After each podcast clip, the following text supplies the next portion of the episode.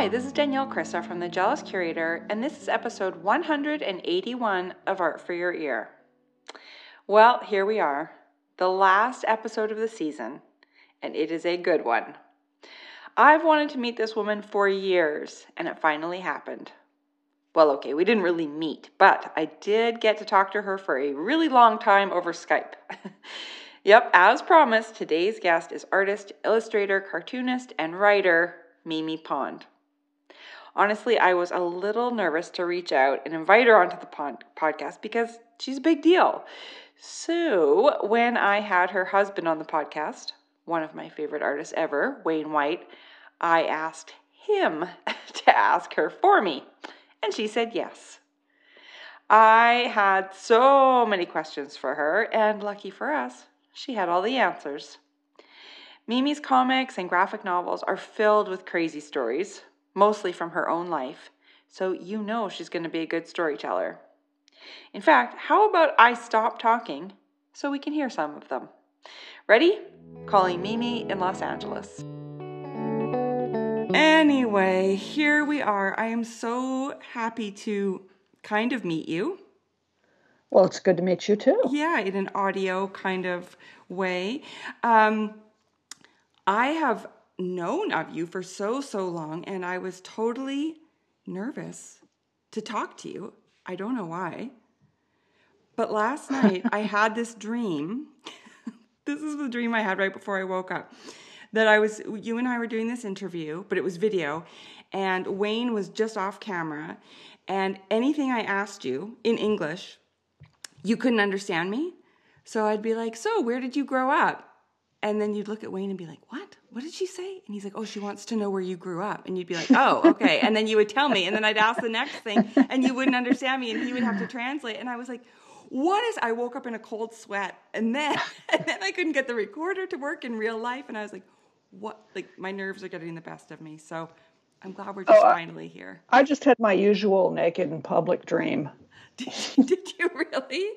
Yeah, you know, I never have, I very, very, very rarely have those school dreams where you're in the classroom and it's test day and you haven't studied. Yeah. But I'm naked all the time. And it's like, it's gotten to the point where it's like, oh, this again? do you know you're dreaming or do you think to yourself, oh my gosh, I dream this all the time. I can't believe it's actually happening in real life? It's both. Yeah, me too. I have those, but I also have the I'm my age now and I have I have an exam, and I'm like, I I've never even gone to this class.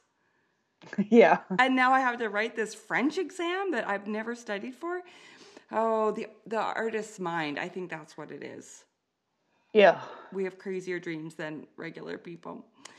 Um, so I want to know all the things, um, and I, I, you know, I've read lots of interviews with you before and stuff, but um, I always like to go back and talk about what people were like as kids to start out with. Um, and so, what were you like? Like, first of all, where did you grow up, and then were you artsy when you were little? Uh, I grew up in San Diego. Um, my father was a amateur cartoonist um, who was um, he had been in the Navy. Uh, he was stationed in San Diego. That's where he met my mom, who was uh, had just moved there from Arkansas with her mother, where they had come in search of better jobs. And uh, it was like the um, mid 1950s, and things were booming. And my dad got a job at General Dynamics Convair, which was making. Uh, uh, it was like the the budding aerospace industry, and um, so he he worked all his life at General Dynamics Convair as a like a kind of a skilled blue collar worker, um, making um, circuit boards, which were like the the predecessor to the motherboard. Wow! So that you know these circuit boards that would go in in the nose cone of the missiles. Oh my god! and the the Gemini and Apollo spacecraft and stuff like that. So you know he was he was like you know the the guy. Uh, sort of helping to assemble these in some way. I never could like quite get a you know an explanation out of him. He wasn't an engineer. He wasn't trained as an engineer, so he was just like a a skilled blue collar worker who got a great union job. God bless unions, man. Wow. Oh my that's God. that's what was responsible for middle class America. That's Yeah. gone now, you know. Anyway, so he loved comics and raised me on a steady diet of um, you know, newspaper comics and collections of New Yorker cartoons and, you know, collections, books, bound uh, collections of things like Pogo and Little Abner and, and um, put those, those um, pocketbook versions of, of the EC Mad comics in my hot little hands as soon as I could learn to read. And I was like reading Starchy and, and, you know, all these warped Harvey Kurtzman, uh, Mad Magazine genius things when I'm like six and seven years old and going, this, you know, Wally Wood and all that stuff. And just like, this is the greatest thing ever. And, you know, and I could, I displayed a talent for drawing and they're like, oh, she can draw. She's going to be a cartoonist. And I was like, okay, that's it. I love it. And then was your dad, did he draw too? Yeah, yeah. I mean, he he always was like doing cartoons for his coworkers, and always would make everyone birthday cards, and Wow. uh, did a little political cartooning in the '60s and '70s for underground newspapers in San Diego, because my parents were like these kind of autodidact working class lefties. You know, they had like Pete Seeger records, and and um, my father just hated Richard Nixon with a passion and taught me how to throw darts by throwing them at a picture of Nixon. it's one of my earliest memories. oh my God, that is perfect. And now both of us, he's 90 now, and we're like, hey, you know, Nixon, he was an asshole, but at least he was smart. You know, he's, he's looking pretty good uh, next to Trump. Well, I was going to say, does your dad have a dartboard with Trump on him? Oh, you can't even see anymore. I'd still try. I'd still try. yeah. Um, No, now it's got Trump on it, you know. Yeah, no kidding. Well, and so they, I guess, then um, they must have been very supportive with you wanting to They be were. an artist. They were very yeah. supportive, you know, and got me art supplies and stuff. I didn't have one of those tortured childhoods where nobody understood me and everyone made fun of me. It was fine. Yeah. and so, um, in your head, were you thinking, yeah, cartoonist, or were you thinking artist, or were you thinking like what were you Oh, you thinking? know, graphic thinking- novels? What were you thinking? I was thinking, you know, artist and cartoonist and fine artist, and you know, got sent to to art lessons and uh, and uh, you know, uh, um, and then you know, as a teenager, um, of course, as a girl, you know, you get all the confidence just like sucked right out of you because, you know, society and and societal expectations of what women and girls are supposed to do uh, just completely screw with you. And um, then I decided, well, I wasn't really good enough. I should just go to college. And and uh, my high school boyfriend and my brother were at UCLA, and my high school boyfriend had my whole life planned out for me. That's And- nice. yeah, and he was like he was a couple years older and i was supposed to join him at ucla and we would move in together and i would start having his children and, and it was going to be great and i was like you know i, I don't think i want to have kids so like oh i'll take care of them he'd say i'm like thinking you know that's not the way it works Oh, even God. even at that age and and so i graduated from high school a year early because we couldn't afford things like summer camp which only existed in in my world in terms of of um, Allan Sherman's uh, hit record and and uh, Mad Magazine. Uh, I mean, they didn't have summer camp wasn't a thing in California the way it is on the East Coast, and so in you know we couldn't afford that anyway. And so uh, every every summer to to keep her sanity, my mother enrolled us in in uh, summer school, which were all enrichment classes through grade school, and then um, starting in junior high and high school, you you know you'd you'd rack up all these credits. So I had enough to graduate a year early, and um, then it turned out that I was lacking the algebra credits I needed to get into UCLA, where I'd been given a big scholarship if I could you know fulfill these requirements. And I um, started taking algebra and um, you know, just I couldn't grasp it, and I started sleeping in all day. And my mother was a smart woman, and she sent me to therapy. And in you know, within two sessions, we figured out I didn't want to be with this boyfriend, and so I I dropped out of uh, out of algebra. I dumped the boyfriend and um, started looking into art schools, and um, I was I spent a couple semesters in community college after that taking art classes, and I. Um, you know, I'm at that point you had to like send away to colleges to get their brochures, you know, about them. And art school was like something I I only knew there was the brand new uh, California College of, um, uh, California Institute of the Arts in Valencia, um, which was started by Disney like just a few years, a couple mm. years uh, before I graduated from high school. And then there was a, a place in Oakland called California College of Arts and Crafts.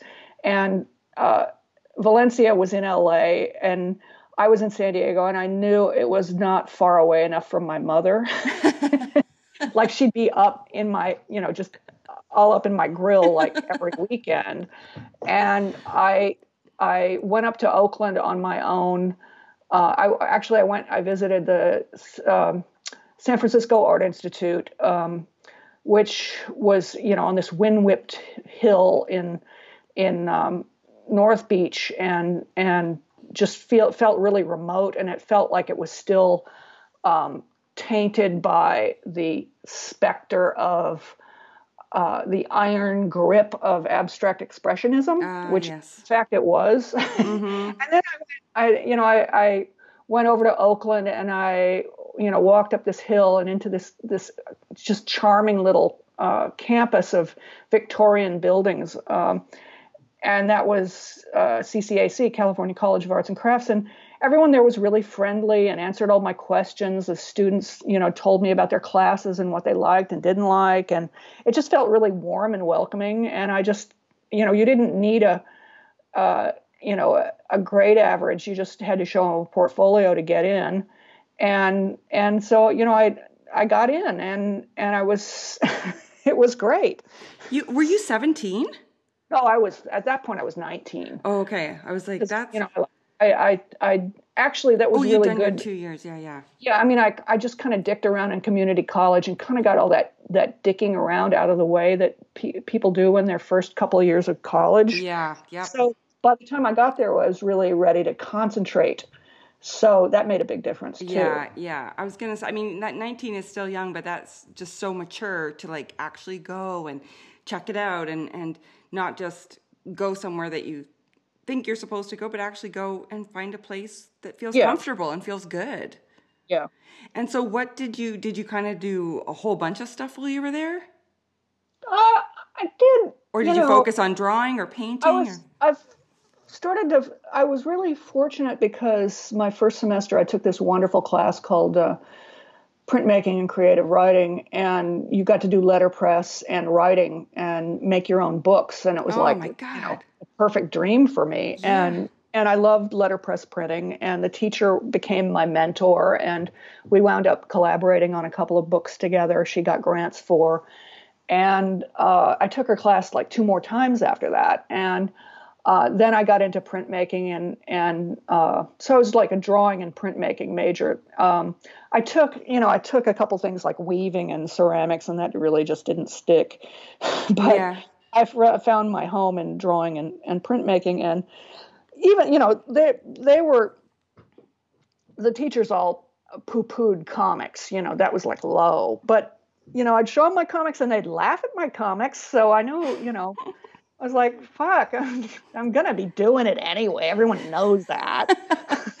well, yeah. And it just seemed like I'm not surprised that weaving and stuff didn't stick because, like, you are such a storyteller. And, you know, I, I couldn't imagine doing anything that, you know, you didn't get to do some writing mixed in and like you must have felt like that like you you needed to tell stories. Yes yes absolutely. Yeah. Um, and so wh- while you were going to school were you do like you were obviously still doing comics on the side then but not yeah. for classes? Yeah. And were you doing it for any publications or was it just sort of for yourself at that time? Pretty much just for myself. Um, i you know i got a i got a couple illustration jobs um, but i didn't get published until I, I you know, I, so I was there for three years, and then the, uh, the, you know I was getting grants and scholarships, and that that they, that ran out, and at the end of the third year, and I was like, you know, I'm a, a degree from this place is not going to do me uh, yeah. the slightest bit of good. I mean. and I was like, I'm kind of done here anyway. And I went and just like walked down the street and got a job at this restaurant, Mama's Royal Cafe, um, where I had been going as a customer for a while, and I'd been getting to know some of the people that worked there. And it was like a super groovy scene. It was like the hippest place in town, and the the manager running the place was uh, uh, running it as his own, you know, casting it as his own private opera. He was a uh, he was a, a poet and a um, had been a Latin scholar and and was like super overeducated and and um, kind of a um, semi derelict. he was married and had kids, but he was spending all his time uh, partying with these 20 somethings in this restaurant but he everyone we all thought of him as our groovy beatnik dad and he was very supportive of everyone who was, you know, like a lot of people there had come from art school or were were uh, musicians or dancers, and um, he.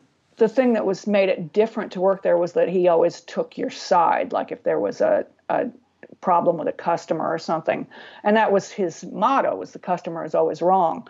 Um, so you know that didn't mean that you get you were like um, just automatically uh, allowed carte blanche to give bad service. I mean, I took pride in doing my job well, um, but we kind of looked upon it. It was like this is this is this is a job, but it's we're just playing. Mm. You know, I'm playing a waitress in this in this uh, you know temporary sphere, and I'm going to be doing something else. This isn't my identity, but I'll I'm going to go along with it and play the part. You know, and and you know, we just had fun with it. And It wasn't always fun, you know. It was when it when it's a full time job. After there's a point where you just like hate people before they come in the door.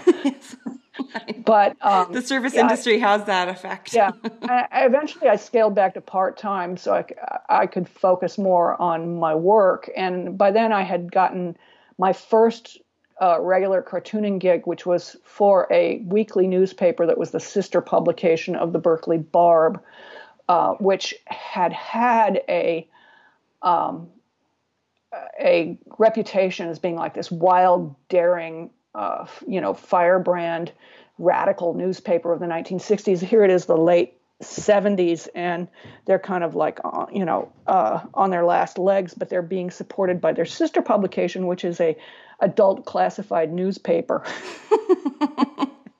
so I'm I've got a cartoon in the Spectator, which is uh, you know uh, uh, adult classifieds, and um, one of the one of the best experiences I had was they let me sit uh, in the office on the day that people were people had to actually come in person to um, put in ads to in bring the in their classified yeah. Yeah they would like bring in their ads and the sec the you know the the receptionist would say like you know, read it out loud.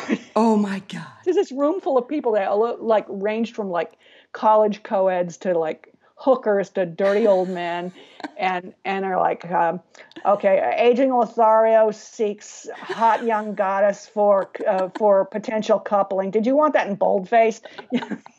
Oh my god. So did you just the, write down everything oh, you heard? yes. Oh yes. Oh my well, and yeah, so I, I, was going to ask. Like stacking up clippings, and I was able to send them off to magazines in New York, and um, you know, I, I luckily I, I, got a response from Shary Flenniken, who was the cartoon editor at the National Lampoon, who uh, started buying my work. So that was how I got started. Oh my God! Okay, I have some follow ups. So we're going to get to your books, but so Over Easy and The Customer is Always Wrong are your two like amazing graphic novels that you just did in 2014 and 2017. Yeah. So, for, did you, when you were working there at the restaurant, were you kind of writing stuff down? Like, were you taking notes of like the characters and and you know the the the play that you were in? Like, were you writing stuff down then? Uh, a little bit, and the the manager who had become my uh, my good friend and I always were talking about how we should make you know we should make some kind of book about or book or play or screenplay or something about about the whole experience. And um, we never got around to it. And then i finally left and moved to new york and we corresponded.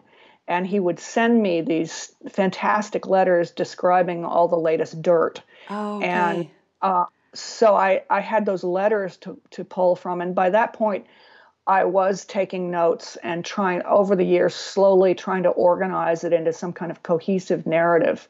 And um, you know like years went by and i hadn't done it yet. And i was like by then i had gotten successful and and was you know uh, publishing in magazines all over the place and doing humor books. And i met my husband and then we got married and and then we moved back to la and had children. And i was like you know this thing is like burning inside of me and i was like you know every time i'd i'd have a like near mishap with a you know car accident i'd I- i'd go man i I have to get this out before I die. well, and in LA traffic, you got to make a move. You got to Yeah. you got to get Yeah. that done. Um, and so it just slowly over the years started shaping up. Yeah, I love that it was that it was just in there the whole time. And so when you started to kind of put it oh, I'm totally getting ahead of myself. We're going to come back to this because Okay. I want to know about going to New York.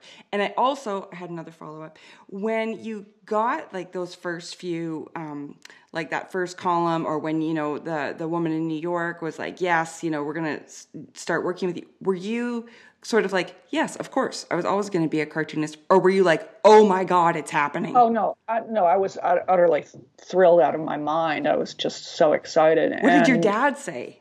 Oh, He th- they were. He was a big fan of the Lampoon, so my parents were very proud. Yeah. Um, so that was great. Um, and it, it, my coworkers, not so much. I mean, you know, there's that thing when you work in that kind of environment where you suddenly have, you know, you break out and everyone is threatened by the fact that you've broken out. Yeah, yeah, there's that. So, yeah. and I was like, well, you know, I don't need your approval. I'm moving on. yeah. See you later.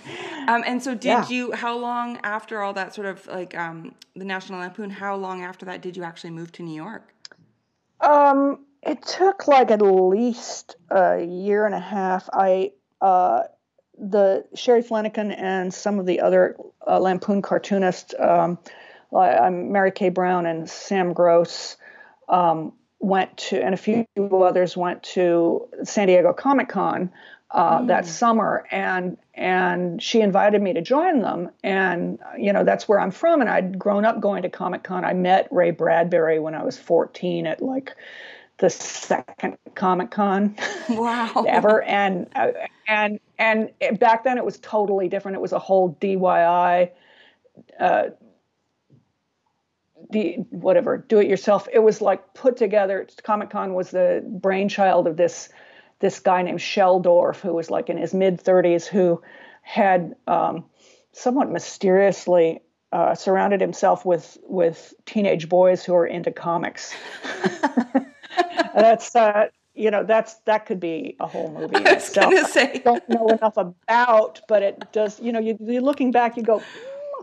uh, Yeah, I think you might have to get John Waters involved in that. That sort of sounds like. uh, yeah, or Gus Van Sant, or I don't know. oh my god.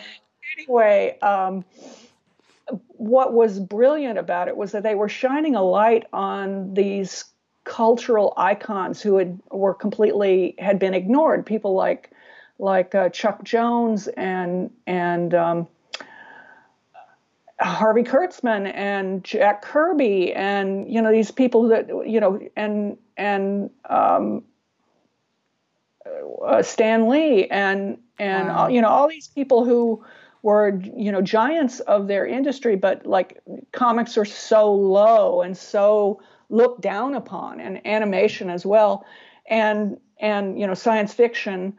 Um, th- there they said, you know, no, come tell us your stories. And and they came because no one else was asking them and they had stories aplenty to tell. And and so for, you know, the first 15, 20 years, it was this fantastic place where you could go meet those heroes and talk to them. Oh my Bob Clampett, for God's sakes.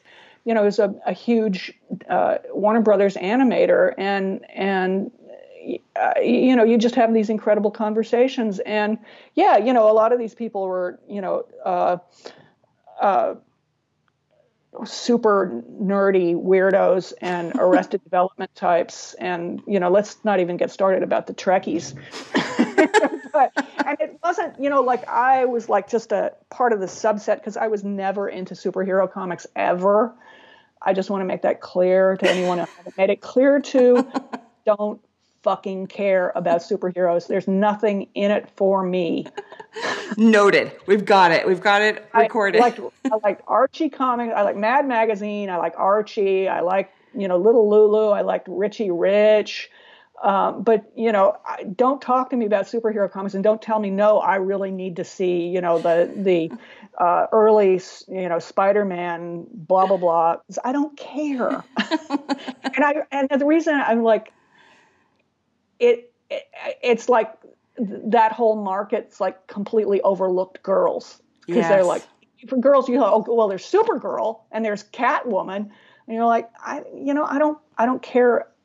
yeah. Not, no. well, and then the and then the way they talked about women. Uh, right. Like, Oh, yeah. always just accessories, yes. you know. And a woman was always falling and twisting her ankle when they're being yeah. chased by the bad guy, you know. So, um, you know, I mean, they've caught up to that, and they've, you know, now they have all these strong female protagonists and blah blah blah. But I, I don't care about action, adventure, and superheroes, and I really don't care about science fiction either. No, you but, seem to care about just people stories. Yes. Yeah. Yes. Which is so much more hilarious, really. Like, just, you know, like I love that while you were at that restaurant, you had the presence of mind to be like, oh, this is something that needs to be documented. And I, have often said that to people who are like struggling creatively. I'm like, and you know, they need a job, but their art's not taking off. I'm like, go get a job at a coffee shop and use it as an inspiration. Like, write down all the weirdness that you see, like all the regulars, all the odd things. Like, that right there is material for art. Oh, yeah. Yeah, totally. And, and it was, you know, I was at an age where it was fun to just, you know, sort of say to myself, this is just a role. I'm pretending to be a waitress. I'll be a hard boiled, you know, uh, Joan Blondell waitress. That's what I'll do. You know, I mean, just a, a way to make it f- more fun for myself. Totally. And we had very interesting customers. I, I made friends there that are still my friends today. And, um, you know, I'm still close friends with a lot of the people that worked there. And, uh, you know, we, you know, it was a shared experience of, you know this thing that this weird thing that we all went through together because I don't think I ever could have worked in any other restaurant than this one. Right. yeah. It does a cast of characters. get away with. yeah. Um, okay. So you go to Comic Con with the National Lampoon people. Yeah. And and so I I hook up with them and that's just like going to heaven. And then Shary Flenniken invites me to um, come visit New York, which was like the foot in the door I'd been waiting for. And I was terrified of the idea of going to New York. I knew no one there. You know, it seemed like this big, scary place. And I'd like in the early, late 60s, early 70s on 60 Minutes, there was this this show about how New York had completely gone to the dogs and it was this horrible hellhole. And I remember, wa- you know, watching it and, and it had always like, as a kid, I read uh, the, the wonderful uh, book Eloise, um, oh, yeah. children's book, and I was like, you know, between that and the New Yorker, it was my dream to move to New York. It just seemed so glamorous and fabulous. It was like the center of the world, and and uh, I saw that 60 Minutes, and I was like, oh man, that's over. That dream's over. I'm going to get mugged in the first two minutes. Yeah, yeah, and and so she invited me to stay with her. So I went and I visited her. Like actually, I, I visited two or three times before I finally went there. And every time I and then I went, you know, I went there and I the the New Yorker cartoonist had a standing weekly lunch at a, a restaurant near the New Yorker offices. They would all drop off their comics, their batches for the week and then go have lunch. And they were like, it was really fun to have lunch with, you know, people like Roz Chast and, and Bob Mankoff and Sam Gross and uh, all the other people. Because uh, they, you know, it was clear these people spent their whole week cooped up in their apartments trying to think of ideas for cartoons. And they were saving all their best jokes to tell at lunch. so you know, they were they were just like I you know I just felt very much at home with them. Um, Did you kind of look around and pinch yourself? Or you were, were you sort of like, oh yeah, my god? Yeah, yeah. Oh, George Booth too. He was a big hero. That was really thrilling. He was a really delightful person, um, and. Uh, you know, they kept saying, you know, you, you need to move here. And I was like, I don't know, I got a bunch of stuff. And like, well, we have stuff here. you know, it's New York, right? There's some stuff going yeah. on. so, um, you know, and then it turned out that this um, illustrator, Roxie Munro, who uh, was doing a lot of covers for them then, um, she still does children's books all the time now, um, was giving up a sublet on the Upper West Side and needed someone to take it over. And so I was like, that's me. wow. So I moved in January of 1982 with my cat and like 10 boxes uh, to this uh, this fantastic Columbia University apartment that was uh, the woman that had the lease on it had been working for Columbia for years and had you know like they, there was this whole thing where they had these underpriced apartments for Columbia uh, um, professors, and you know, they would just hold on to them for dear life. And then she was like on sabbatical somewhere, and and so it was this really nice apartment. Um, and then after that, I after the six months was up, I had to move, and I moved into this this horrible rat hole apartment. 14th Street. You're like 60 minutes was right. and and how old were you when you did this move? I was like 25. Mm-hmm. And were you scared or were you like just ready? Now you had like. I was, I was ready. I mean, I was had visited New York enough to to um, you know get comfortable with it. Yeah, I knew your way. Yeah, where things were, and you knew a few people, and yeah, and you know, like once you catch on to the the gruffness of the New York character, you know, it it uh, it just becomes funny. Yeah, yeah. And so, how like being a California girl your whole life, um, did you feel like you kind of became a New Yorker, or were you kind oh, yeah. of yeah? No, I mean, you know, anyone who lives there longer than a year becomes a New Yorker. Like yeah. I, everyone who lives there more than two years becomes automatically Jewish. and so, were you working right away? Like, were you freelancing, or were you actually working for? No? I was freelancing, yeah. and I, I, you know, I was getting, I, I, my big break really. The Lampoon at that point was fine, except that we're no longer at their peak, and they um, were continuing to kind of like have a, you know, sort of um, profile lowering. Um, they weren't as hot as they were like when I was in high school, but they mm. was still a, a, good gig. Although my joke was like my my audience was was uh, 14 year old boys in prison, and you know it's like having a, a a full page ad for yourself oh in a major metropolitan weekly newspaper, the Village Voice. So I was regularly doing full pages for her and got the attention of a, an editor at Dell Books who took me to lunch and I was, you know, uh, entertaining him with stories of my high school years in San Diego and the moronic surfers I went to high school with and like, hey man, how, how's it going? That's awesome, man. We got to go catch some waves. and, you know, just kind of my usual goofing around. And then he calls me and says, well, you know, we want to do a book about Valley Girls. I said, what's that? He said, well, there's this, you know, new hit song by Frank Zappa and his teenage daughter, Moon, Moon Unit Zappa. You haven't heard it? I'm like, no. It's like, well, you know, go listen to it. And so I didn't even have a record player. I had to go buy the record. I had to go to a friend's house. I had to put the record on and listen to the song. And it's, you know, for those who don't know, it's his teenage daughter is making fun of her her uh, teenage friend, you know, classmates are like airheaded, dippy girls are going, oh my God, I can't believe it. But, you know, gag me with a spoon. I'm like, oh, yeah, I know what that. Yeah, yeah. sure. I'm like, yeah, okay, I'll do that. So I got a a book contract to do this book and flew back out to LA uh, and and went to the Sherman Oaks Galleria and and the, the beach and talked to teenage girls and churned this thing out in six weeks and it became a bestseller. Oh my god!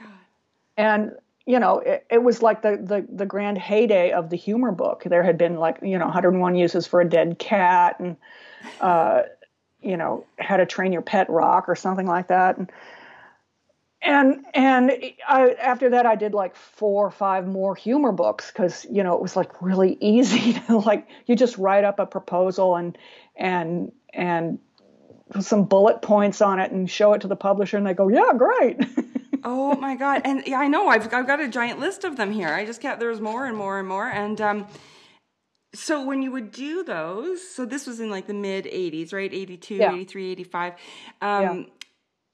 So how long did they? They must have taken you a long time though, because no, those things were they they were like really fast to churn out. Really. Oh my god! You know, it wasn't like a graphic novel. It was like you know writing and illustrations. Um, Secrets of the Powder Room was all drawings, but that was fun. That didn't take that long. Um, for you. Oh, yeah, um, and so so you did so what you would would you do the actual you do the actual drawings and then just hand them over and then they would like print it like do all yeah, the stuff yeah so unfortunately the, the the design on most of them is pretty shitty but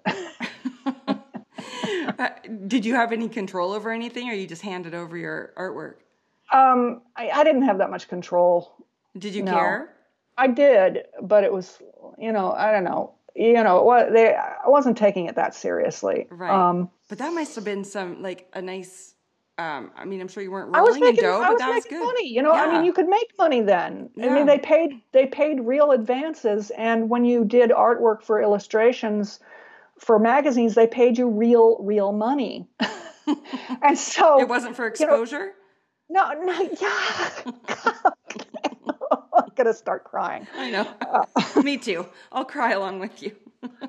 Yeah, you know, like editors had jobs where they got paychecks and and benefits, and um, freelancers got paid well, and you got and you got expenses, and you know, you if sometimes they'd send you someplace and they'd they'd pay for everything, and you know, magazines had budgets. Right. Oh. I mean Oh, that that um, that wonderful documentary about Diana Vreeland, the editor of Vogue. It's called the the the, the Eye Has to Travel. Mm-hmm. Um, it it just made me so deeply sad because magazines well first of all magazines and newspapers used to be twice the size they are now. And back in the like the you know 40s 50s 60s 70s up until like the 70s they were just huge. And and they would have multi-page spreads that were you know these like the in vogue they'd have it like they'd send the photographer and the models and the all the assistants off to like egypt to do a photo shoot in the dunes or something and yeah. and it, you know it was like this this visual narrative that would just go on for pages and they were just gorgeous and I know times they are a changing. Well, so when you were doing all of these um, these books, were you you were still um, doing your Village Voice? Yeah. And then when in there did you meet Wayne? What year? Um, that was eighty four. Okay. Uh, so when I just had him on the podcast, he was saying when he had arrived in New York and he was at a party that you were at, he's like, "Oh, I already knew who she was because she was hot stuff." yeah. yeah, I had done, you know, I'd done the Valley Girl book and I was publishing in the Village Voice all the time. And yeah, I was kind of the gal about town. Yeah. And he said that he had just shown up and he said, you know, I, he's like, here I thought I was on this hero's journey and you know gonna make it big in the big city. And and i said so when mimi met you did she think that you were a hero or did she think you were an idiot? And he's like an idiot. Oh no no not at all. No i had i had i had uh, we had a mutual friend ron hauge who um, was also a lampoon cartoonist. And um, he said i'm to go to this puppet show in the in down on the bowery tonight. You want to go? I was like you know, at that point, I was like, I was like in like dating delirium. Uh, just, I was like, oh God, all right, maybe I'll meet someone. and we go to this hole in the wall gallery, uh, uh, and and Wayne is putting on this spectacular puppet show with a cardboard stage and all these these crazy puppets he's made. And I was like, this is the greatest thing ever. And then he like pops his sweaty head out from behind the stage after it's over, and I was like, that's the man for me. and we all went out to dinner together, and I was like, oh, this is, this is, this is the guy. And, and that was that. that was that. Wow, because I think yeah, that's what he was thinking too. That this is the girl. Like that is amazing. My husband and I met at IBM in a bunch of gray cubicles with fluorescent lights flickering overhead, and you guys met at a puppet show in New York. That's very right on brand for you guys. At least you had health insurance. yeah, and Canadian. I live in Canada too. I had oh. it all, baby. Oh. Um, well, that that's so cool. Like I, you know, and I love all the old pictures of you guys that you know you occasionally will post on Instagram and stuff because um, it's just so neat. Like you were really there at such a cool time, you know, and you were both kind of like trying all this new weird stuff in a place where that seemed really open to new weird stuff. It was. Yeah, it was. Like when he got Pee Wee's Playhouse, you got a little bit involved in that too, didn't you? Well, uh, I can't remember if it was the second or the third season. Um, I uh, Lynne Stewart. Actually, I tried to get Lynne Stewart on the on the humor book Gravy Train with me to do a humor book called like Miss Yvonne's Guide to Life, uh, which would be a a parody of those. There there was this hor- these horrible sort of backlash anti-feminist books uh, in the late 60s early 70s called like was one called fascinating womanhood oh, it was like, about oh like like should like uh, dress yourself in cellophane and and high heels uh, yes. and your husband at the door with a martini when he comes home from work and shit like that. And um and um but from the point of view of Miss Yvonne, you know, the the, the most beautiful lady in Puppetland, um, with that kind of breathless Miss Yvonne voice, and we were, you know, just had a blast thinking of all these ideas for it, and and Paul Reubens uh, put the big kibosh on it because he wanted like most of the money from it. Ah. cool. So instead, we wrote an episode of Pee Wee's Playhouse together, um, which was the Rebarella, which is where Miss Yvonne makes over Reba the mail lady for her date with Derek the fireman. Oh my and, god! and we had so much fun writing it, and um, unfortunately, it was my downfall uh, in terms of writing for television because what they did was they took our script and they shot it. they just didn't change anything. Uh-oh. I thought, this is the way it works. oh yeah and then you found out that maybe not. Oh yeah, maybe not. Yeah, that it seemed like it was a pretty special. I mean, I I grew up all through my teenage years. That was every Saturday morning was Pee Wee's Playhouse, uh, and my friends and I knew all the words to all the stupid jokes, and um, it was just such a weird, neat, like anything goes kind of world. So I'm not yeah. surprised that your crazy script went straight through. Yeah, I mean, it was this. It was this um, very. Uh, it it was like this brief window that opened, like uh, that only happens. You know, it's like once in a lifetime thing where somehow someone just gets away with it. Yeah, yeah. Oh. and, and the head of a woman who I think was a pretty bad alcoholic, and she just wasn't paying that much attention. and That's Saturday what we need. morning when they weren't paying that much attention anyway, and uh, it was just a gold mine for for uh, Paul Reubens and for everyone concerned because yeah. it's like you could just do whatever you wanted, and there was a budget, and it was fantastic. Oh my god! You know, God bless him. Yeah, no kidding. And so, so you guys are doing all this crazy stuff. What made you? What was the thing to get you to move back to LA? Well, Wayne was getting more work out here. The the last season of Pee Wee was was out here, and oh. we were we were subletting out here, and you know it was just you know it's like life is just easier in LA than it is in New York. Like everything in New York is like a struggle. Right. You know, it's like everyone has to give you an attitude, and then you have to give them an attitude. Every day is like just going to do something like buy rubber cement on a Sunday. You're like. uh. You're like, I like totally just want to like buy my rubber cement easily. I'm gonna like do it in LA. oh my god, you could just go to Sav-On. and you, no, but, you go to the bodega and they go, uh, rubber? Uh, you mean a condom? I'm like, no. Although that would end up making some interesting art too, but different. Yeah. Different. Right. um, now, you guys Anyway, hadn't you know, had your. Sorry. talked about you know we, we we got married in 1988 and and I my you know my parents were still in San Diego and we knew at some point we wanted to have a family and um, people had already terrified me in New York by describing to me like dressing their toddler to go out you know in, in a snowsuit and mm. getting them stuffed into the snowsuit only to have to take them out of it so they could go pee and then mm-hmm. you know having to do it all over again and then like that getting their 10 year old a bicycle and allowing them to ride it around the block while they hold their breath the entire time Yeah. Oh, I can't those even kind imagine. I was like you know we both grew up in suburbs so it was like we just couldn't didn't we have very good friends who that we had then who also had children and raised them in New York and successfully and you know made it work but it was just not what we wanted to do so Yeah. uh, and you- Wayne was getting a lot more work out here in children's television at the time so it just made sense both of your kids were born in LA? Yeah. Yeah, yeah. Yeah, I'm I'm the same way. I grew up in a small town and that's just sort of how I pictured, you know, like riding your bike wherever you want and all of these things. And so, yeah, I can totally see. My husband and I got married in Toronto.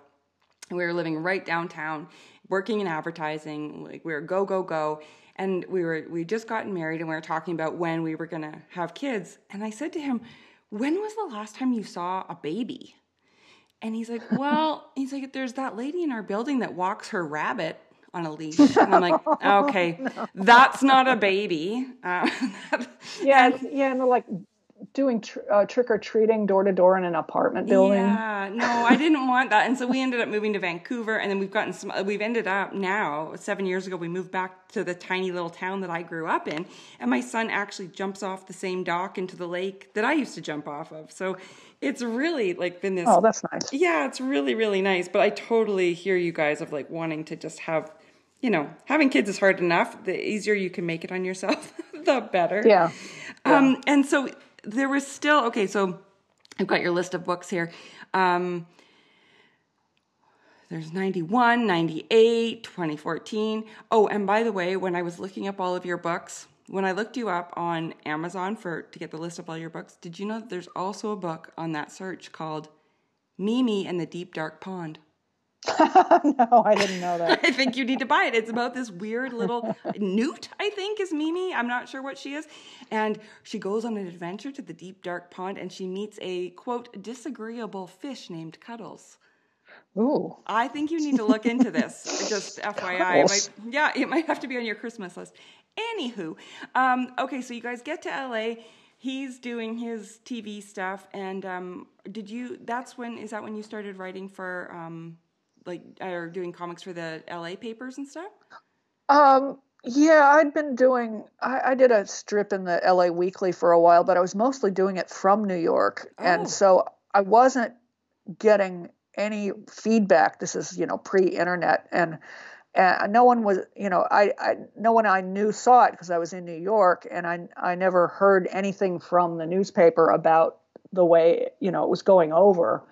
Um, so that was actually I didn't really start doing stuff for the LA Times until we moved here, um, and not until my kids were uh, after my kids were born. Mm-hmm. Um, so um, And when they were first born, did you take a little break, or were you still? yeah, well, yeah, I was. It was. Um, I did have a break. Um, we, I, I, when my son was three months old, I'd got a job on uh, on staff at Designing Women. Oh yeah. It was the last season. It was 1992. And Linda Bloodworth, who created the show, was off winning the election for Bill Clinton because they were both from Arkansas. And she's the one that directed that little movie called A Town Called Hope. oh yeah. And and uh, the inmates were running the asylum at that point. and they were making all these decisions about the characters that weren't really, I didn't think were the best. And I wasn't it was the worst job for me at that point in my life because I'd never been a mother before. They they were like being all PC and let me bring the baby and a nanny with me to work, but that really wasn't conducive to any kind of focus. Yeah. But I was breastfeeding and I couldn't get my son to like take a bottle ever. Yeah, same with mine. Uh, and and um, I wasn't getting any sleep. Uh, and every idea I could come up with had already been done in in the previous five seasons. And if I did come up with an original idea, uh, it it got kicked to the curb for one reason or another. Uh, Jan Hooks was on the show that season, and I I had a, an idea for a show with her, and there I you know I presented it to them, and, and they said, "Oh no, the network doesn't like her," oh which my god, a shame. Uh, and she was someone who was so brilliant, and um, she didn't come for table readings. She like would come for the rehearsal and the taping, and you, I mean you could tell she knew. Right. Yeah. Um, and and you know that that was the kind of work where they pay you a fortune but they want you 24 hours a day so that you know people would like roll in at 10 a.m and they'd be there at at a, till 11 p.m. Right. And I just couldn't work that way. And it just was, luckily, they, you know, after my, they didn't pick up my option after the first three months. And I was so grateful because I was just miserable. Yeah. Well, and when you have your first baby too, like you never know how hard it's going to be. People can tell you and you're like, yeah, yeah, but I'm cool yeah. and I, I'm organized yeah. and, you know, whatever. And then the baby comes and you're like, oh, sweet God. Like, yeah. Yeah. Yeah and, and you can't possibly know how hard it's going to be and try to be creative and funny and yeah. all that stuff while you're you know nipples are chafing or you know yeah. so it, it's it's a lot so you so did you just totally take a break are we still doing um, any of your um, columns for the papers or anything or were you just no i no? was pretty much uh, i mean there probably did some stuff i can't even remember um, and it wasn't until my kids were in preschool um, that I finally started to get some traction, and that's when I started taking notes and and trying to organize uh, over easy, um, mm. which I eventually. Because here's the thing, my son was like a few months old, and I was gazing into his eyes adoringly, and I had this giant epiphany, epiphany finally about what the story was about because I couldn't quite figure out what the big drama was. Like I had all these, you know, these these kind of episodes and stories of, you know, little snippets of things that had happened, but I didn't have a, a cohesive idea of like who the main character was. And uh, then it dawned on me that the um, the manager who was my boss, my good friend, had had died, and um, I, you know, I looked in my son's eyes and I was like, well, you know, this guy, he was, he was out partying with us and he had these children at home. He wasn't really being a very good father, was he? He was kind of like absent. He was like feet of clay. And I was like, oh, now this makes it much more interesting. He's now he's a, uh, you know, he, he's flawed and he's human, and I, you know, I can. This makes it so much more interesting. Hmm. Wow. So I finally had, you know, I had my hook. Right. Yeah, yeah. and, and so once my kids were in preschool, uh, I was, you know, I I thought, well, first of all, I thought, you know, is this a screenplay? Is this a novel? Is this a graphic novel? And I was like, graphic novel? That's crazy. No one could ever do that much drawing. That's insane. and I, and I it is, been, by the way.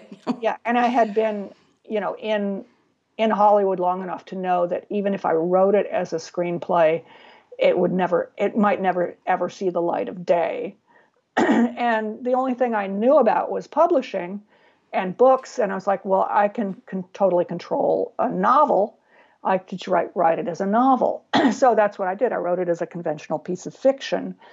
And uh, my agent couldn't sell it. And then I was finally had to break down and admit to myself that, of course, it wanted to be a graphic novel. I could see everything. Right. You know, I, I knew exactly what the world looked like. I knew what every page should look like. And so I finally started on that. But I didn't even start on that until my kids were like let's see, that was 2000, 2008. Wow. Wow. And so this is when I was getting ahead of myself before. So now we've caught up. Um, when you started putting all of that together, you know how sometimes like memories from stuff become myths in your mind, like they yes. you've turned them yes. into stories, right? And so is that a lot of the stuff you're writing out mixed with the letters that he had sent you, mixed with Yeah, well, yeah. I mean, I decided that it should be fiction because because uh, to do it factually, um, well, someone who's really good at that is Susan Orlean, who just does it fantastically, um, nonfiction. but for me, it just became like, uh, you know, it it kind of petered out slowly the way life does, right, where yeah. you know great dramas don't always just present themselves before you. They, you know, it's sort of like and then and then and then. yeah. and I thought, no, like I need to like wrestle this into a, a big dramatic narrative of some kind. So I I re I sh, you know shuffled the cards and reshuffled events and assigned things that happened to some people to other people. Yeah. And um, so that's yeah, it's very freeing actually. I, it, you know what it is is it took me a long time to figure out how to do that because my mother had always. Uh, I mean, I was convinced my mother could always tell when I was lying, and I was a terrible liar. And um, actually, liars are are are people who lie are, are like one of the worst things I can imagine. Like people who just lie for the sake of it, or like they just right. lie to like breathing for them, right. like our president you know, and and like you can never trust someone like that. So I've always placed a big uh, a big value on on truth telling and um, the idea of fiction to me was like, well, that's lying. But then once I learned how, like, no, it's it's fiction. Right. do it. You can. It's it's not lying anymore. It's telling a story. there you go. You have to get over that hump. Yeah, and I could see that because um, you know, it takes those epiphanies. It take like the the looking into your son's eyes moments. It takes those things to, you know, sometimes you're just barreling down a, a track one certain way, and every now and then you need to go, wait, why am I barreling this way? Like I need to shake it up and know that fiction is fiction and not a lie. And I can rearrange these things because this is the world that you're creating. So you get to make the yeah. rules. Yeah, you're God. Yeah. Yeah, exactly. awesome.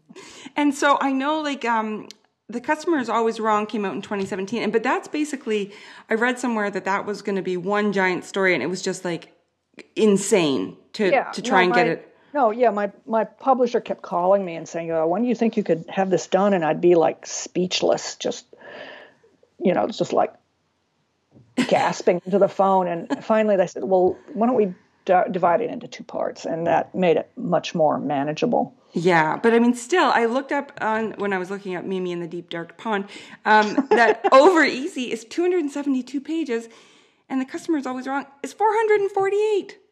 Yeah, well, I mean, I just I had to to break it up somewhere where it made sense. I know, but so, my God, that's so many drawings. You must have been a drawing maniac well, for years. By the time Over Easy was done, the kids were finally out in college. Now they're in college.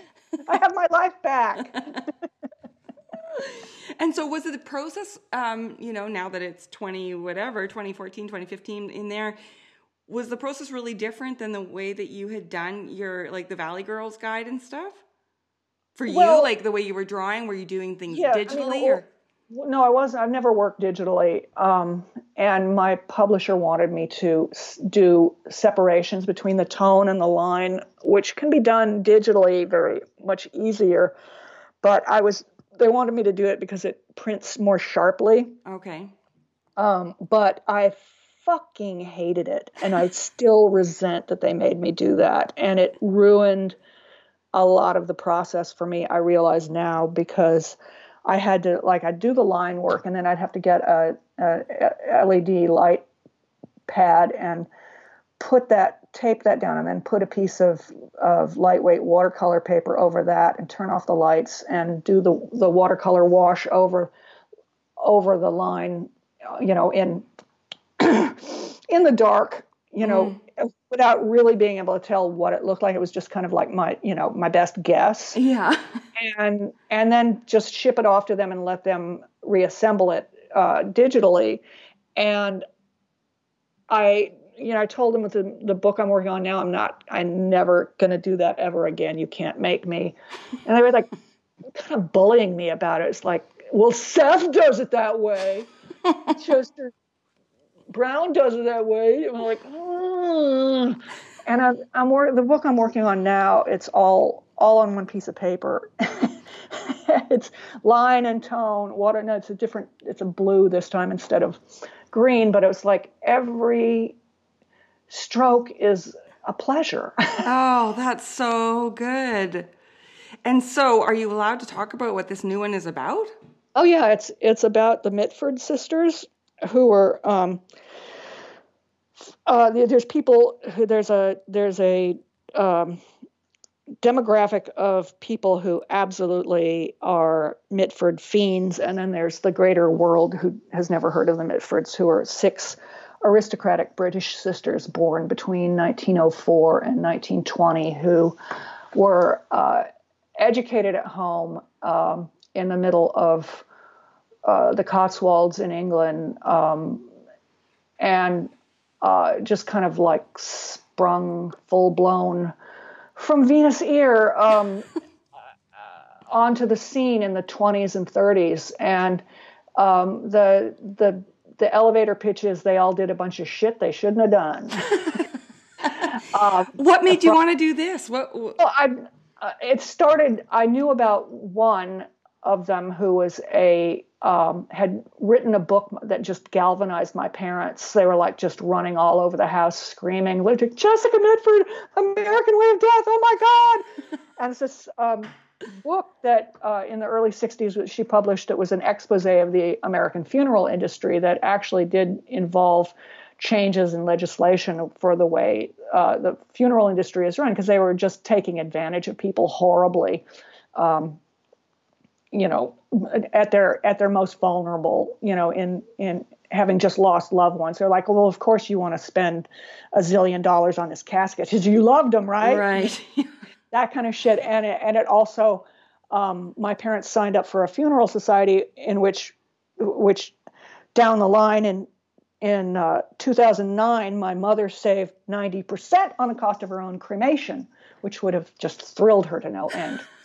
Um, and so I knew about Jessica Mitford. She was a a uh, firebrand, uh, muckraking journalist. I knew about her, and I didn't know she had sisters until the 80s. And then I discovered there was a whole publishing industry built around books about the Mitford sisters, and started gobbling them up. And then they were just kind of like my hobby for a long time. And then, um, uh, unfortunately, there was a period where um, I'd start talking about them at like a dinner party, and I w- I couldn't shut up, and it would just infuriate Wayne.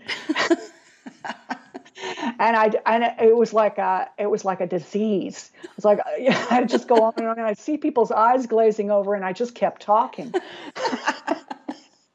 and it was really bad. We had some really bad fights about that. Nobody cares about the Mitfords. and I was like, well, how do I make them care? I'll show them. so now that I'm showing instead of telling, which is the big, the big, big secret of visual storytelling and movie writing a movie, show don't tell. Oh my uh, god! I'm I'm getting, you know, a lot more positive response. Okay, now. so what? Now you're working on it, but then do you have? To, are you still telling Wayne after you like you work on it for the day and be like, listen to what I did today about the Mitford sisters? well, he's he's a lot more positive about it okay, now. That's uh, good. Like channeling it into a you know something and he can see what i mean he's actually right. much more interested in it now. So nancy mitford the oldest became a very successful comic novelist.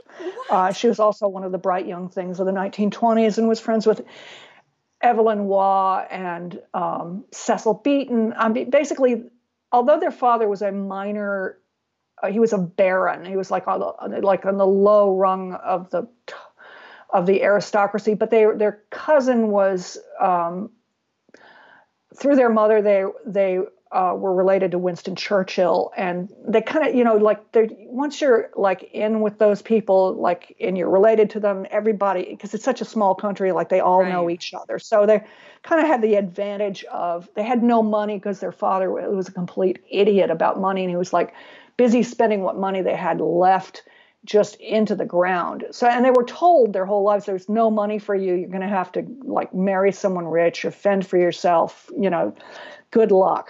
Um, so were they beautiful? Like, like, were they? These... They were gorgeous. Yeah. And and um, in the 20s and 30s, uh, the aristocrats were like the Kardashians of their day, and they were always on the covers of magazines. And and they were. Um, I don't. I hesitate to compare them to the Kardashians because uh, they were a lot smarter and they had uh, they were much more interested in politics and and literature and and things like that. Um, but they were, you know, they were in the public eye all the time, and they were always getting into trouble. And their mother said, you know, whenever I see the headline "Peer's daughter," I know it's going to involve one of you. uh, and so um, there was only there was one quiet one who um, just stayed in the background, but um, probably at the end, towards the end of her life, was a lesbian. So there's that. But then, ah. uh, so Nancy was a novelist. Uh, Diana um, was um, really the most beautiful one, and uh, immediately got married off to a, a, Guinness heir, but then left him after three years and two children for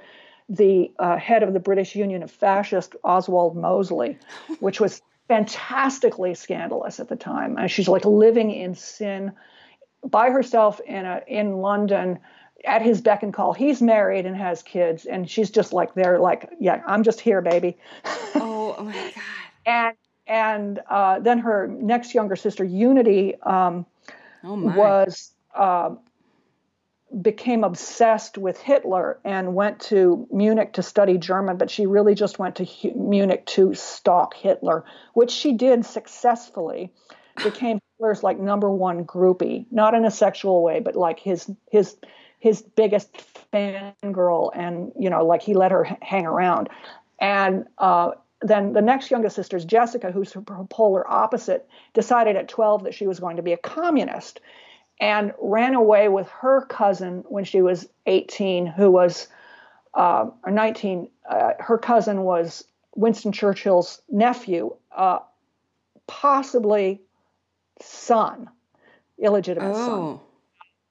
And they ran off to cover the Spanish Civil War together. And that was another gigantic scandal. In 1939, Britain declares war in Germany uh, on Germany Unity is beside herself. She's in Munich. She goes to the park and shoots herself in the head, but she just incurs brain damage. Oh my God. So she's sent back to England. And then the youngest, Deborah, um, uh, marries uh, a younger son of the Duke of Devonshire. Um, the his older brother, who was set to become the next duke, dies in World War II, and then so so Deborah becomes a Duchess of Devonshire. So you got a duchess, a commie, two fascists, and a successful novelist. Oh my word! See that? Of course you have to do this. Of course. I mean, and they just and they they just they knew everyone. I mean, like Jessica Mitford was friends with everyone from Winston Churchill to to um, um, uh, she, well, she, oh, who's the um, I'm thinking of um, Maya Angelou. Oh my god! I mean, yeah, because she so her husband, the, her fellow communist, uh, died in World War II, and she married a uh, American Jewish lawyer and lived in Oakland, and they became um, huge civil rights a- activists and um, uh, union uh, organizers in the 50s, and um, and that's who your parents that's read. How, yes. Yeah. Yes. Oh my god! And so, well, when I was talking to Wayne, he's and I was like, "Can you ask Mimi if she'll come on the podcast?" He said, "I will, but she's really busy because she's finishing up her latest book." But you, are you actually finishing fin- up is, is a nice way to put the fact that I'm only 50 pages into it. but you've got a plan. Like you're, now, you're just yeah. making it yeah. all happen. And yeah. so, do you know when it will be out? Well, it's going to be a couple years Yeah. You know, we'll see. Yeah. That is really exciting. It Well, sounds yeah, like, yeah, it needs to be like a Netflix special. hard. Oh, it's yeah, it could be a whole gigantic movie. I mean, because they really they just lived across the whole span of the 20th century, and you're like, in this like they just knew everyone and went everywhere and did everything. Well, and especially like in the 20s and 30s, like that, the the look of that too is so Yeah. gorgeous. Yeah. Like, yeah. Oh my word. Well, I'm very excited to see that one too. It'll be right up there with all the others and and Mimi in the deep dark pond. So, um, okay, so I'm going to. I've kept you on here for too long, but I'm gonna. And with all of our technical difficulties, I made you sit around and do spelling bees while you waited for me. Oh, it's Um, rough. yeah. So I just want to do the not so speedy speed round Okay. which in theory was supposed to be speed rounds, but then I always ask more questions. So it's never very fast. So, first one, considering your days at the diner, how do you like your eggs? Uh, I like my eggs poached. Yeah. Oh, me too. Good old, do you do the eggs Benedict? Uh, you know, no, because I don't have the patience for the hollandaise. And and honestly, the restaurant I worked at is still still exists. I hope after this is all over. Um, yeah, no kidding. They still make the best breakfast I've ever had, and it's really hard for me to eat anywhere else. Oh, do you still go there? I mean, it's hard for me to eat breakfast anywhere else. Well, it's in Oakland, so I Oh, go right, there right. when I'm when I'm there. But it, I'm spoiled for breakfast anywhere else. Yeah, fair enough. I, I, I had to see if you were going to say over easy. I, that's why I had to ask that question. Um, okay, true or false? You've been to a hamster show. Yes, true. I saw that on your site. that must have been the most hilarious, weird experience. It was so weird. How many people were there? Like, were there actually No. people there? Yeah, there was like I want to say eight people there, including us. Oh my god! How many hamsters? Uh, well, let's see. There was, you know, there, I, I went with my with my good friend Vanessa Davis and her husband Trevor Alixopulos, who are both really fantastic cartoonists, and my my teenage daughter, who was a teenager at the time, and you know said hamster. Sh-. Well, first Vanessa says we're going, and I was like okay, and it was like hamster show Griffith Park, and I imagined you know there would be this huge building like the kind of buildings public civic buildings auditorium like multi-use buildings where they set up conventions and stuff but no we get there and it's like in the middle of this picnic ground at this picnic table and there's like six hamster cages sitting on top of this picnic table and this this sad woman wearing a t-shirt with her hamster association logo on it lecturing to like maybe three parents and two or three children who've brought their hamsters to be judged. Oh my god! Oh my god! That's the best. well, I'm telling Wayne, I'm. Yeah. I know. Oh my god, I'm I'm friends with um, Esther Pearl Watson and Oh, yeah. Mark Todd, and um, they always end up these at these things too. And I swear it is purely to gather material for the next weird. Oh yeah. yeah, sure. right. so when someone says hamster show, you're like, hell yes, everybody get in the car. I only brought it up so that I can show it in the post that I'm going to put with this because I thought when you said that she actually kind of looked like a hamster herself, the lady, I love that drawing. And I was like, okay, I have to ask her about this so I have an excuse to put that in the post. So funny. Um, okay. I have a question about Mabel sticks. Yes. So your your dog Mabel, she's always Mm-hmm. carrying a stick. Does she find those sticks on the walks, or does she have a collection of sticks that? Because some of them look the same. Does she have a Well, stick they- that she heads out with in the morning? We we do have the collection. Uh, people want to know where the collection is housed. I always say it's in a 27,000 square foot uh, temperature controlled airlock vault. there's really just a pile of sticks on our porch to choose from. Sometimes there's landscaping going on in the neighborhood and and sticks aplenty in people's um, uh, green bin Yeah. outside their house. Um, but um, there hasn't been that much lately, so we we we um, take from the collection. And is she so excited to have, or is it just like it's just a requirement? She just needs to have. Oh no, one? she's she. It's just the first, you know, with the lockdown and everything, we've just been walking around the block like four times a day. So the Yeah. first walk of the day, she gets a stick, and it. She's almost twelve, and she's got arthritis, and so it's it's hard to get her to move very fast. But if she has a stick, she's really motivated, and she really is very proud of her stick, and she really wants pe- for people to see it and to react and and go, oh look at that dog, look at that stick, my God, that's fantastic. She just lives for that. Oh my god, it's so cute. It's like she almost looks like a baby with a soother. You know, like uh, I'm keeping this. Like you can't take Yes. it away. Oh no, you can't. No. No. no, Well, that was the whole thing. It's like you you chase her and pretend you want the stick very badly, and she's, Oh. oh no, no, you cannot have my stick. That is very exciting. Oh, she's very sweet. I had see again. I had to say that these, these questions are basically so that I can show the pictures I want to show, and she's so cute. I have a 14 year old wiener dog. Uh, Who's almost blind now and arthritic and whatever, but he's so and he, he only has three teeth left, so his tongue just constantly hangs out of his mouth. Oh, He's so old dogs cute. are so good. I know. Um, he couldn't carry a stick though because a he is like two inches off the ground and um, he now he only has three teeth. So you know we do what we can. Um, okay, this is a two part question. What color is your hair right now? Followed by how many colors has it been? Well, right now it's still kind of um, bluish. The the color is really hung in there amazingly. Um, so it's it's mostly blue with a little pink, a little bit of pink at the top that's slowly that's dying out. Um, and I, it's other than that, it'd be white. Um, but uh, it's been like. Uh, at least four or five colors. My hairdresser is also my screenwriting partner, and he's this wonderful, uh, wonderful guy from New Zealand, and he's he's he's a great storyteller himself, which is how we got started. I kind of talked him into collaborating with me. Um, we haven't had any success in terms of selling them, but we've had a lot of fun. Um, but he he's just a real artist. He's a really amazing hairdresser and colorist. Yeah, clearly. Well, so I was just going to ask when you said screenwriting partner, are you still writing? Like Hollywood hasn't tainted you. You're still doing writing screenplays. Hollywood has tainted me, but I just do it, you know, uh, you know, just to keep my hand in, and because he he's really passionate about it, and and who knows? Yeah, yeah.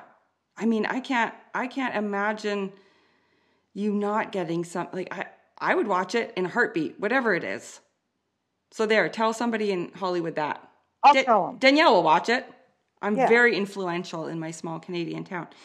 Um, okay, and then this is the final question, pandemic related. If you could go anywhere right now, where would you go? Anywhere in the world, Oh, or down your block, where would you? Where would you go? where'd I go? Oh, well, bef- right before this all started up, I um, got in. I was able to find the okay. So the Mitford sisters, the family owned an island in the in the Hebrides in Scotland called Inch Kenneth. And th- there was a, and this tiny island with this beautiful house, rather large house on it, and just really remote. Really takes forever to get there.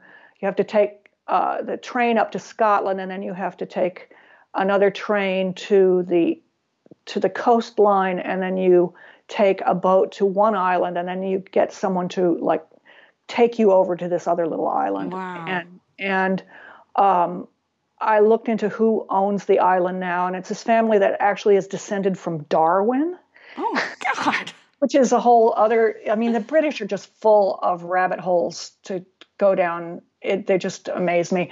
Um, and the the woman whose family owns it now is a um, i think she's an economics professor at cambridge. And i got in touch with her and sent her some of my pages. And she was respond very enthusiastically and invited me to visit uh, this island. And um, i would love to go there Oh, I my mean, God. yeah, you have to do that. You have to do. Would you go with Wayne by yourself? Would you take Lulu? What would you do? Well, you know, Wayne only has so much patience for um, my mania with this whole thing. I have a girlfriend who is as deeply invested as I am, and last year she and I went to met in in uh, England and went to. Um, uh, I was. I'm also in touch with Jessica Mitford's son, um, Ben Treuhaft, who uh, was born and raised in Oakland, but who is now a piano tuner in England, and he also was enthusiastic. I sent him over easy because he's from Oakland, so he knows about Mama's Royal oh Cafe. Oh my God, that's He was very is very kind and generous, and met us in um, um, I can't remember it's a county Coventry, and which is where he lives, and we took the train to um, up to um, Devonshire to, and and were he arranged through his cousin, the current Duke of Devonshire, sure. a, a tour of um, of Chatsworth, which is the massive, massive pile that is owned by the Duke of Devonshire, that's full of billions of dollars, full of art treasures, and um, then took us to um, the Swan Inn, which is uh, in um, Swinbrook, which is where uh, near one of the houses that the sisters grew up in, and the Swan Inn was owned by his aunt, the du- the Duchess of Devonshire, and was actually one of the houses that they owned. Uh, and uh, so my friend Robin and I did this together, and we were just swooning, swoon, swooning. yeah, you must have felt like a kid in a candy store. Oh God, yeah, it was just, just I can't even tell you. So you'll take her. You'll take her to the island would, and leave would, Wayne at home. Uh, yeah, I think I think that would probably be the best thing for everyone. I mean, Wayne and I have traveled together, and we travel well together. But um, she has more of an appetite for this kind of thing. Yeah, well, you know, it's you got to go with the right people. My dad was very into genealogy and uh, traced his family back, and it were Scottish on my dad's side and uh, they my mom and dad were living in belgium for a while so it wasn't quite as hard to get to scotland and uh, he went to all these places and traced all this stuff and turns out we were really bad he found out. He went yeah, to this some, there were some pretty bloodthirsty scots. That was us. We were Those, terrible. We raped and pillaged and my dad didn't know that right? So we went to this one castle and he was there's two, two little like 80 something year old tour guide. And my dad asked about our, our you know the family name and uh, oh and they went on and on about how we you know came in and raped and pillaged while the lord was away. And they're like oh you know what, which castle was it? Oh i don't know one of the castles I, was, I just finished reading i mean I, I also there seems to be a whole subgenre of um, books by members of the aristocracy who are just so eager to tell you about just how fucking miserable their childhoods were. and uh, wait, uh, this one called A Charmed Life, growing up in Macbeth's castle about Cawdor Castle. Mm. It was it was it was the setting for for Macbeth. Um, oh but, wow! Um, the she goes into the her her father is a miserable beast, but her, she goes into the whole uh, history of the the family and goes back to all that the bloodthirsty feuding and and stuff. Yeah, it just sounded horrible. And we the reason we got kicked out, we got that's why we came to Canada. We got kicked out. Apparently, somebody from our family had to like fight one of the Robert the Bruces, and we lost. And whoever lost had to head out, and that was us. And then apparently, in um, you know, in Braveheart, good old uh-huh. Braveheart um, the people Who that they had mullets then, right? Yeah, that's right, and skirts. and they they said the people that said to um, Mel Gibson, "Come with us. We'll we'll take care of you," and then turned him in. Um, uh-huh. That that was us. and so my dad is finding out all this stuff and he's like oh geez you know we, we got better once we got to canada um, but it was so you know my, and my mom didn't go on very many of these trips because she was like you know what this is your thing off you go. Um, but he just loved all that stuff. And it is, it's such a rabbit hole. Like it's just yeah. one thing after another. Well, I'm so excited. I will wait a couple of years for that to come out. I'm very excited to see it. And um, I'm so happy that um, you came on the podcast and that I actually got my little recorder thing to work so that we could do this. Yeah, this was really fun. It was really fun. And um, next time I'm in LA, um, I always I usually stay with Mark and Esther. Um, but maybe we'd, we will actually meet in person. Imagine that. That would be great. That would be great. I've never actually met Wayne either. Well, isn't that weird? Like we've he was in my first book, and I've had him on the podcast a couple of times, and so I feel and I've watched Beauty's Embarrassing twelve thousand times. It's like, oh, I don't actually know. Like I've never actually met him. anyway, um, but no, it'll. It, I would love to meet you guys in person, and thank you so much for sharing all of your awesome, hilarious stories. And uh, oh, it's my pleasure. Oh, so fun! And I'm going to put a great big post together with everything so that I have an excuse to to put it all in one spot. Um, and you're going to be my my final episode of the season. Great. Wrapping it up with Mimi Pond. Um, thank you so much, and I'll, I'll, let you get back to walking with Mabel and um, and working on the Mitfords. All right. Thank you so much. All right. I will talk to you soon. Okay. Okay. Bye. bye. See, I told you she could tell a story. So much fun. Whew, boy, I really need to get myself to LA so I can hang out with all of these amazing people and maybe even go for a walk with Mabel and her stick. now, before I sign off for the summer, I've got a few exciting creative challenges for you. Of course, I do. I can't just leave for the summer without dropping a bunch of projects. Okay, first, my Skillshare class that I shot in New York way back in early March, moments before quarantine shut down the world, is now live. Uh, you can visit skl.com sh, so Skillshare abbreviated, skl.sh slash jealous curator, all one word. Um, go there, and that is where my class is sitting right this very second. I am so, so proud of it. It's all about aha moments. So I decided to share eight really big aha moments that I've experienced thanks to other artists like Ashley Longshore, Amy Sherald, and of course, Mimi's Ball and Chain, Wayne White. Um, I've also started a collaboration with Joseph Gordon Levitt's Hit Record. I know, so excited. So, for my first project, which I hope will be one of many um, with Hit Record, I'm going to ask you to contribute photos of objects from around your home, views out of your windows, or um, the places in your home that, you know, where you create or makes you feel creative. It's very quarantine 2020. Um, and then I'm going to choose a bunch of them. I'm not sure how many yet, but I'm going to choose a bunch um, as a starting point for a collage. I will then make the collage, and then, of course, I will turn it over to you to see what you would do with the exact same images that I selected, because I know you're going to want to turn. Um, so I made a bit.ly link so it's easier to find. So if you go and check out bit.ly slash hit record Danielle. All one word, hit record Danielle.